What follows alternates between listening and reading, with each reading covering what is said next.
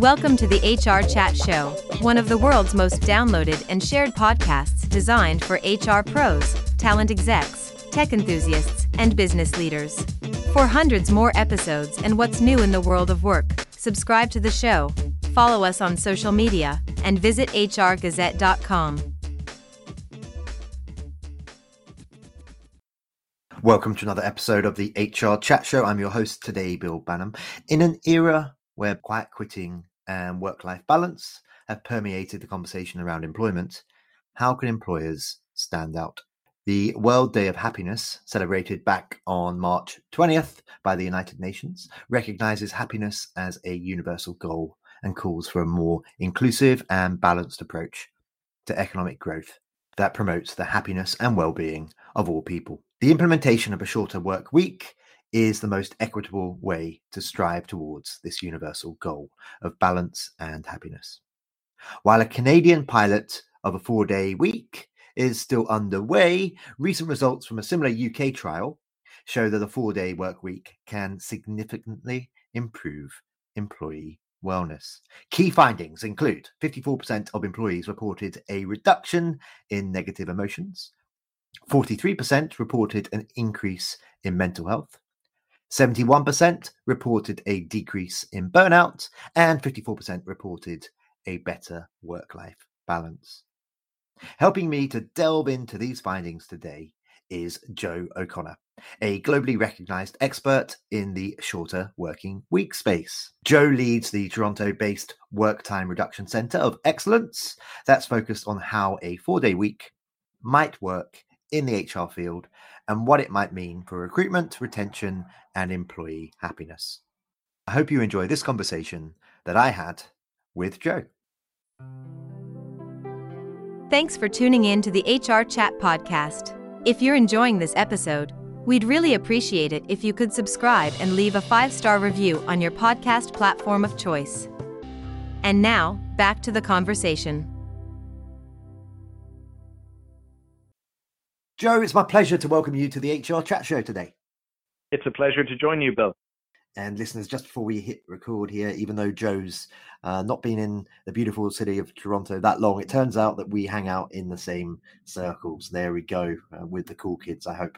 Uh, Joe, uh, beyond what I've got to know about you before we hit record today, can you start by, maybe by telling us a little bit more about yourself and what inspired you to get involved in the four day work week movement? Absolutely. So I'm originally from Ireland and um, got interested in this work time reduction world back in 2018 originally. I led a research project in the Irish public sector, which was looking at issues around work life balance um, more generally.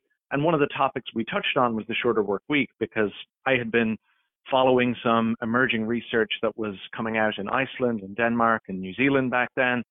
And one of the things we really uncovered that, that has stayed with me through my career since was the huge volume of working parents, mostly women, within the Irish public service. And I think that this is probably a, a global phenomenon who had moved to shorter work weeks or to four day weeks. Um, so effectively, they had reduced their hours for work life balance or for childcare reasons. Often they did it coming back off maternity leave. And they had done it for a reduction in pay, but often their experience was that their responsibilities in the job, their expectations in the job and the output that they were producing was actually the same. So that told me two things. It told me that moving to shorter work weeks can really fundamentally help address the gender equality problems that we have in very many organizations. But also, number two, that this idea of Parkinson's law, this idea that a task will expand to fill the time that's available for its completion, holds true in very many modern organizations. Okay, before we go any further, um, point of clarity for, for me and for the listeners, I, I guess. Um, when we talk about a four day work week, are we talking about a week of work that consists of less hours than a five day work week, if that makes sense? Or actually, are, are we talking about in many instances, uh, folks working, say, 10 hours a day instead of eight hours a day? So they're still getting in the same number of hours, Joe? I think that's important just to clarify that before we go any further. I think it's important to differentiate between the compressed hour working model, where effectively you're restructuring the same number of hours into a shorter number of days. And the work that we do at the Work Time Reduction Center of Excellence and that the global trials that I was involved in at Four Day Week Global consisted of, which was reduced hour working for the same pay but with a commitment to del- delivering the same level of output and the same level of productivity. This is something that for a lot of people, it feels counterintuitive. How are these organizations reporting that they're maintaining or improving output while reducing the number of hours that people are working? I think the answer to that is that this is not just about changing the number of hours that people work, but it's about fundamentally changing the way that people work. And the reason organizations have often been successful with shorter work week models is that they use the offer of a four day week as a forcing function to streamline their operations, to improve their processes, and to change their work practices.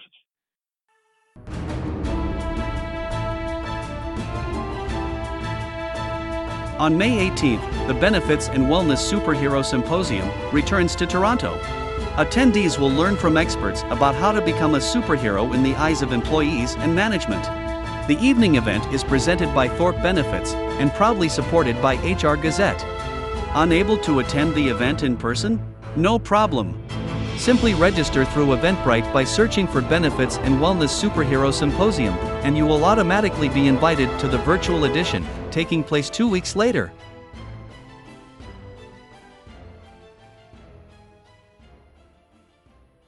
this is really interesting stuff, isn't it? Um, because it's not, it's not, we're not saying that before when people were doing a five day week, listeners, they, they were perhaps not, uh, not working as hard as they could. It's, it's really about maximizing the time, I think, and, uh, and, and treating it more as a commodity, your time as a commodity, as Joe mentioned just a moment ago. But who, what do I know? I'm not the expert. Let's continue through. Uh, Joe, what are, what are some of the key benefits to a shorter work week? And I'm going to challenge you to answer that question in 60 seconds or less. Go. Sure. So the obvious benefit for employees is that there's a lot of research that shows very statistically significant improvements in employee well-being and reductions in employee burnout. I think for businesses, this can help make your business more efficient and more productive. But the key benefit that's really attracted a lot of leaders and organizations to this is recruitment and retention. And this is something where if you can pull this off in your business without compromising productivity or performance, you give yourself a very significant competitive advantage when it comes to retaining and attracting the best talent. And I think right now, this is something that can be a real differentiator in a very, very t- eh, competitive labor market. Okay, maybe you can now tell me how does a shorter work week affect retention and, and recruitment? Then you, have touched upon it so far, but just sort of delve into that a bit more. You know, an, an employer that can offer a four-day work week compared to another employer, a competitor who perhaps uh, insists on uh, a, an old school five-day work week. How is that? How is that employer on, who's offering the four-day work week more likely to attract top candidates and keep them there? Well, I think the first thing to acknowledge is that this benefit is genuinely life changing and genuinely transformative for people when you hear the stories about how people use this additional time off. So, em- employers that link this benefit to very clearly defined performance targets, very clearly defined business objectives, they really align the individual interests of employees with the targets and goals of the business in a way that creates a really powerful tension to make companies more productive. People are very focused and very motivated to meet those targets in order to maintain the four day week. So, to give you a couple of examples, HealthWise, a large nonprofit healthcare information provider in the United States, they had a huge problem with employee turnover in the summer of 2021. We worked with them to move to a four day week in August of that year, and their employee turnover problem was effectively solved, reduced to almost zero overnight. And then we've seen companies in the UK like Atom Bank and Tyler Grange report an increase of more than 60% in their uh, applications for open job postings since they moved to the four day week. So potentially for many industries, the four day week won't be a huge differentiator in five years, but we are still at an early adapter enough stage of this concept that this is still something that really, really can help you stand out from a recruitment and retention standpoint. Fidello Inc. is a consulting firm specializing in improving human performance, and we're proud to support the HR Chat podcast. We help identify strategic competencies and behaviors that drive results. Our team offers an HR web software to manage systems, reports, and data for HR people that need the best insights to make the right decisions and achieve better results. Learn more at fidello.com. Okay, so as I mentioned in my intro, this has been a huge success over in uh, in the UK, and uh, Canada seems to be embracing ideas around the four day work week as well. And by the way, I think it's I think it's a fabulous idea if, if folks can make it work. Um, but what are some of the key obstacles, Joe, to, to the four day work week that you've seen that specifically HR pros might encounter, and how can we best overcome them?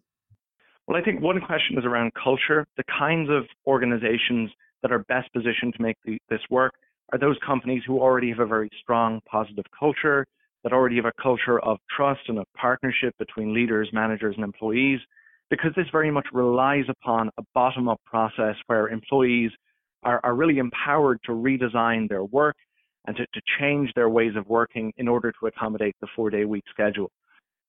The other challenges tend to be around processes, around operations, really the logistics about, for some businesses, particularly where they've got customer service or, or customer facing roles, this is, is generally about not offering everyone a universal day off, but actually about designing rosters and schedules that can allow you to maintain service coverage through the work week.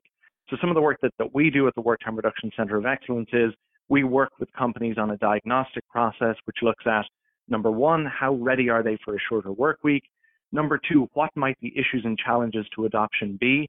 And we help them design a planning process really around addressing those issues in advance of, of starting the trial. And then thirdly, what are the pros and cons of the different models of work time reduction? Okay, let's challenge you again then in one minute or less. What, what's your hope for the future of the shorter work week movement? Well, my strong belief is that within the next decade, the four day week is going to become the new normal. I think that in most organizations and industries where the five day, nine to five is the current standard expectation, that this is going to be dislodged over time by the four day week. This is going to start with competitive pressures around companies adopting this and others within that industry really being forced to follow in order to keep up. I think there will need to be lots of other different versions and variations of work time reduction within certain industries that currently don't work a standard five day work week. But I think that we have the productive capacity and the technological tools to start working shorter and to start working smarter. Joe, I like you. And so I'm sad to tell you that we're already coming towards the end of this particular interview, sir. But before we wrap up, two more questions for you. Um, the next one, let, us make sure that we're leaving our listeners today with some practical takeaways, um, some some practical examples, if possible. What, what are some things that HR pros can implement today, such as training tools and technology, to make a shorter week, a shorter work week, a reality? Well, I think the kinds of things that we see organizations often attacking in order to accommodate shorter work weeks are things like overlong and unnecessary meetings, distractions and interruptions in the workday, making better use of technology, maybe using it more mindfully or automating certain tasks, and really taking a cold hard look at process improvement and operational excellence. These are the things that really, if you do that hard yards and that heavy lifting as part of the planning process and in advance of, of uh, introducing the policy, you really set yourself up for a much more seamless, successful transition. Okay, and just finally for today, Joe, how can our listeners connect with you? So maybe that's through LinkedIn, email address, maybe you're super modern and cool and all over Instagram and Twitter and places. And of course, how can they learn more about all the cool work happening over at Work Time Reduction Center of Excellence? Sure, they can find me on LinkedIn or Twitter. They can find the Work Time Reduction Center of Excellence on LinkedIn or Twitter. And then if they go to our website, worktimereduction.com, they can connect with an expert for a free consultation call to discuss how work time reduction might work for their business. And they can also fill out a free online assessment tool to get them thinking around the right things and the right issues um, that are important to make this work uh, across different businesses. Perfect. Well, that just leaves me to say, Joe, I've enjoyed this conversation today. Thank you. I will be uh, chasing you up and uh, going for a drink with you very soon when we're when we're both downtown Toronto. But for now, thank you very much for being my guest on this episode of the HR Chat Show. Enjoyed the chat, Bill, and look forward to the pint. And listeners, as always, until next time, happy working. Thanks for listening to the HR Chat Show. If you enjoyed this episode, why not subscribe and listen to some of the hundreds of episodes published by HR Gazette? And remember, for what's new in the world of work, subscribe to the show, follow us on social media, and visit hrgazette.com.